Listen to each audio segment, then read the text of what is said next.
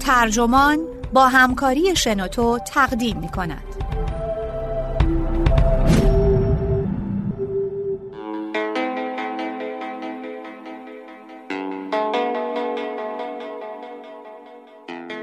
آیا زندگی بدون کشمکش ارزش زیستن دارد؟ نوشته آدم اتینسون ترجمه محمد ابراهیم باست منبع نیویورک تایمز گوینده شایسته اسگریان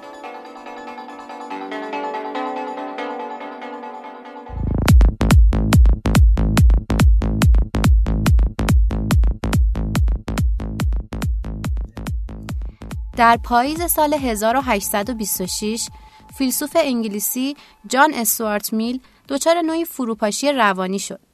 یا به قول خودش گرفتار بحرانی شد تو سرگذشت روانیش میل از 15 سالگی شدیداً تحت تاثیر افکار دوست نزدیک پدرش جرمی بنتام قرار داشت.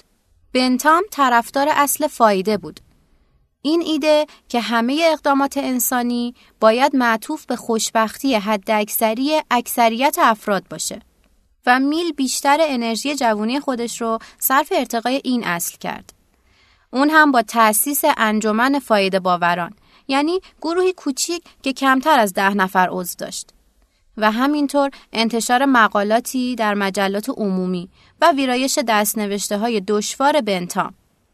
اون تصور می‌کرد فایده باوری مستلزم اصلاحات اجتماعی مختلفیه مثل بهبود روابط جنسیتی، افزایش دستمزدها، حمایت بیشتر از آزادی بیان و گسترش افراد واجد شرایط رأی در بریتانیا از جمله دادن حق رأی به زنان. کارهای زیادی باید انجام می شد اما میل به کارهای سخت عادت داشت. در زمان کودکیش پدرش اونو تحت یک نظام آموزش خونگی به شدت سختگیرانه قرار داده بود. بین 8 تا 12 سالگی میل کل هرودوت، هومر، زنوفون، شش محاوره از افلاتون به زبان یونانی، ویرژیل و اووید به زبان لاتین رو خونده بود. و با شدتی فزاینده به خوندنش ادامه می‌داد. اون همچنین فیزیک، شیمی، نجوم و ریاضیات رو یاد گرفته بود و در عین حال خواهران کوچیکتر خودش رو هم تعلیم می‌داد. میل اجازه تعطیلات نداشت. مبادا که عادت کار از بین بره و طعم بتالت زیر دندونش مزه کنه. جای تعجب نیست که یکی از رایجترین توضیحات برای فروپاشی روانی میل در سن 20 سالگی انباشت خستگی ذهنیش بوده. اما خود میل فهم متفاوتی از این قضیه داشته. اون توی زندگی نامه خود نوشتش می نویسه در یک حالت روانی ملالاور بودم. چنان که هر از گاهی برای همه پیش میاد. پذیرای شادی یا هیجانات لذت بخش نبودم. از اون حالهایی که آنچه در زمانهای دیگه لذت بخشه ناخوشایند یا بیمعنا به نظر میاد. در این حالت روانی به ذهنم رسید که سوال رو مستقیما از خودم بپرسم. فرض کن همه هدفهات توی زندگی محقق شده باشن. همه تغییراتی که توی نهادها و عقاید به دنبالشون بودی در همین لحظه کامل اتفاق بیفته. آیا این لذت و خوشبختی بزرگی برای تو خواهد بود؟ و یک خداگاهی مهار نشدنی قاطعانه پاسخ می‌داد که نه. تو اون لحظه دلم شکست. کل شالوده ای که زندگیم بر اون بنا شده بود فرو ریخته بود. کل خوشبختی من قرار بود با پیگیری دائمی این هدف حاصل بشه. این هدف دیگه جذابیتی برام نداشت. و دیگه چطور می‌شد به وسایل رسیدن به اون هدف علاقه من بود؟ به نظر می رسید که دیگه چیزی ندارم که براش زندگی کنم. در پی این ماجرا میل وارد یه دوره افسردگی شش ماهه شد. توی فروپاشی درونی میل نکته عجیب خندهداری هست. انگار اون سالها منتظر قایقرانی بوده و ناگهان هنگام مسافرگیری قایق متوجه شده که از هرچه قایق تنفر داره. ما هم به طور عجیبی با حال اون احساس نزدیکی می‌کنیم. برای همه ما زمانهایی بوده که تو اون ایمانمون رو به طرحی که عمیقا به اون اعتقاد داشتیم از دست دادیم. از لحاظ سیاسی هم توی دوره آشوب به سر می‌بریم. به نظر می‌رسه که ایمان به آرمانهای قدیمی در حال از بین رفتن و ایجاد یک خلا است. شاید با نگاهی نزدیکتر به بحران ایمان میل بتونیم درباره خودمون و اکنون سیاسیمون هم چیزی یاد بگیریم. آخه چرا میل نباید بخواد که به اهداف زندگیش برسه؟ دلیلش این نبود که اون فکر می‌کرد اهداف اشتباهی داره. میل هرگز فایده باوری رو کنار نذاشت. هرچند بعدها آموزه بنتام رو به شیوه ظریف اصلاح کرد. به جای این میل به ما میگه بحرانش محصول این نگرانی بوده که شاید واقعا خوشبختی در جهان کاملی که اون به دنبال رسیدن بهش بوده یعنی جهانی بدون کشمکش امکان پذیر نباشه. سوال این بود که اگه اصلاحگران جامعه و دولت به اهداف خودشون برسن و همه افراد جامعه آزاد باشند و از نظر مادی هم آسودگی داشته باشند آیا لذت های زندگی که در این صورت دیگه همراه با کشمکش و فقدان نیستند دیگه لذت نخواهند بود؟ خط فکر میل در اینجا اصلا روشن نیست. اما می‌تونیم حدس بزنیم. ممکنه که اون نگران باشه اگه ما به جهان اجتماعی آرمانی دست پیدا کنیم چنین جهانی خیلی زود برامون عادی یا بیمزه بشه. داستان آشناییه. کودکی که همیشه هر چیز رو که می‌خواد بهش میدن همواره ناراضی میمونه و همیشه چیزای بیشتری می‌خواد. روانشناسان به این وضعیت تردمیل لذت جویی میگن. و شاید میل تصور می‌کنه برای بزرگسالان هم همین اتفاق بیفته. اینکه رویارویی با مقداری کشمکش و فقدان توی زندگی برای خوشبختی ضروریه. چون که تلنگریه به ما که چقدر خوش اقبالیم که اونو به دست آوردیم. یا شایدم میل به این فکر می‌کرده که توی یک جهان کامل که در اون لازم نیست برای چیزی تلاش کنیم احتمالا حوصلمون سر میره. همونطور که فیلسوف آلمانی قرن 19 هم آرتور شوپنهاور زمانی گفته بود زندگی همچون آونگی میان رنج و ملال در نوسان است. وقتی از نداشتن چیزی رنج نمی‌بریم، چیزایی مثل غذا، سرپناه، همراه، ثروت، شغل، منزلت، اصلاح اجتماعی و الاخر ملال ما رو عذاب میده. دید شوپنهاور به زندگی به طرز هیجان انگیزی بدبینان است. یا شایدم به طرز سرگرم کننده ای اینجوری باشه. اما شواهدی وجود داره دال بر این که میل در سال 1826 در حال و هوای شوپنهاوری بوده. هرچند تقریبا با قطعیت میشه گفت که تا اون موقع اصلا آثار شوپنهاور رو نخونده بود. میل می نویسه که در دوران بحرانش به شدت از این فکر عذاب میکشیده که ترکیب های موسیقایی تموم شدنی هستند. استرابی که میگه شاخص وضع کلی روانش در اون زمان بوده. اون در توضیح میگه اکتاف تنها شامل پنج پرده و دو نیم پرده است. بر اساس قوانین ریاضیات تنها تعداد محدودی ترکیب پرده ممکن یا همون تونال داریم. وقتی دیگه ترکیبی برای کشف کردن نباشه چه بر سر موسیقی و در واقع آهنگسازان میاد؟ و وقتی کار اصلاح اجتماعی به انجام برسه زندگی چطور میشه؟ اون وقت دیگه چه چیزی ما رو سرگرم می‌کنه؟ چطور از ملال فرار می‌کنیم؟ اینها افکاری کشندن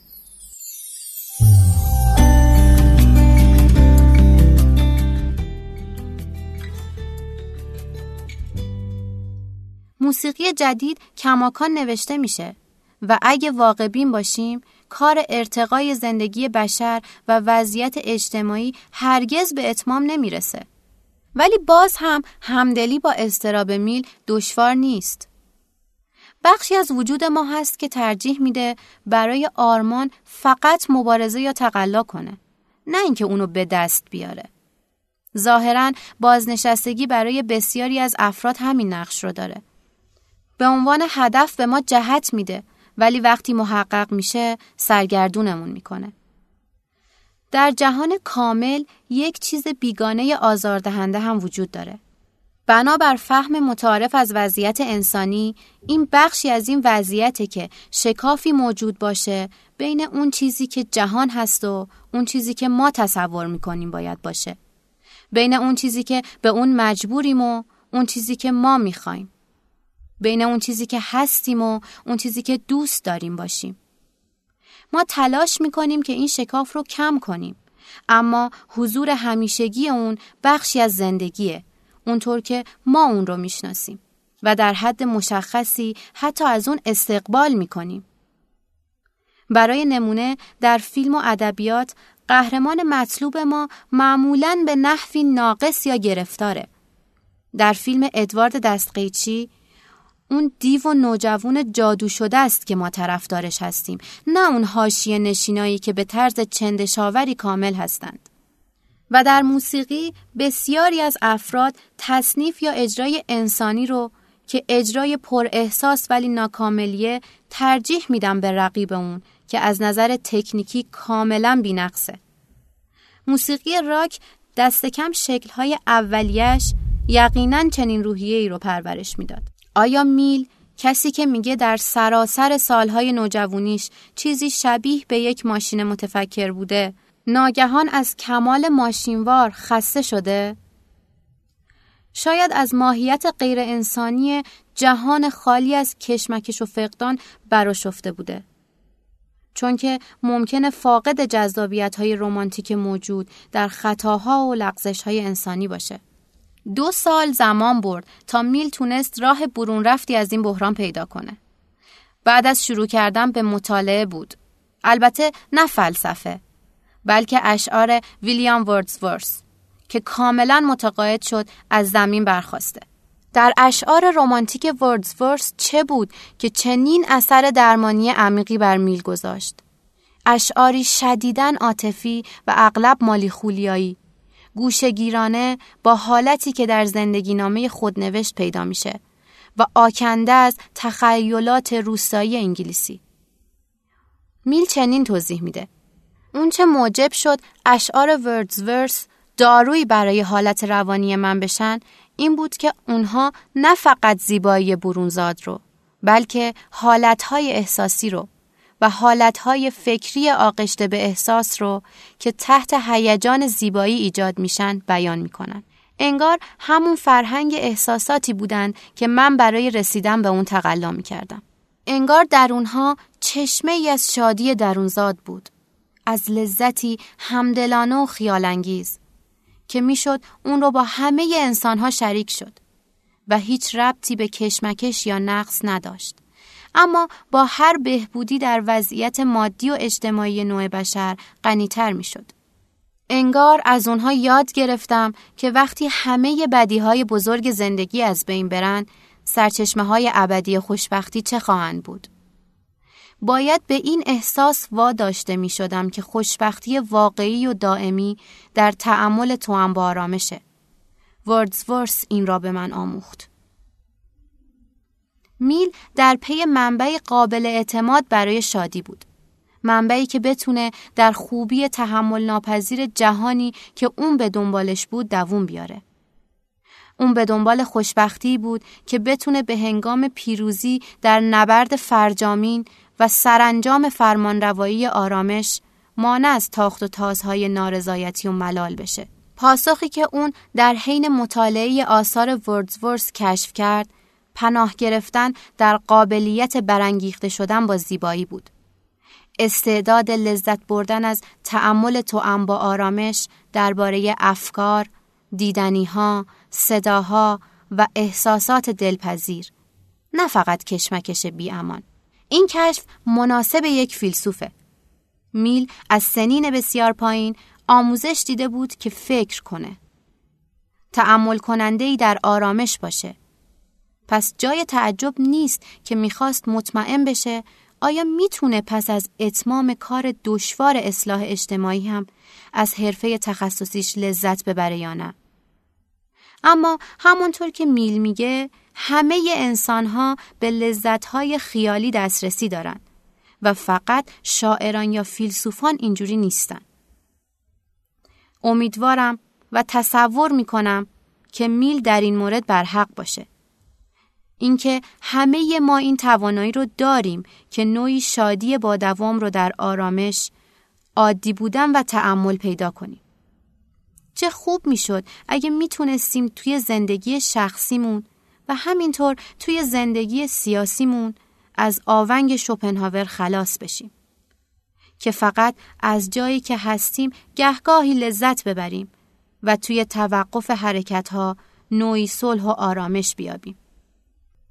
اگه بتونیم چنین کنیم اون وقت یه جهان کامل نمی‌تونه در نهایت اونقدرها هم بد باشه. این پادکست هم به پایان رسید. ممنون از توجه شما. شما می‌تونین پادکست های جالب دیگه ای رو هم از شنوتو گوش بدین و یا اگه خودتون هم ایده ای دارین در قالب فایل صوتی در وبسایت شنوتو با دیگران به اشتراک بذارین ممنونم از همراهیتون. خدا نگهدار.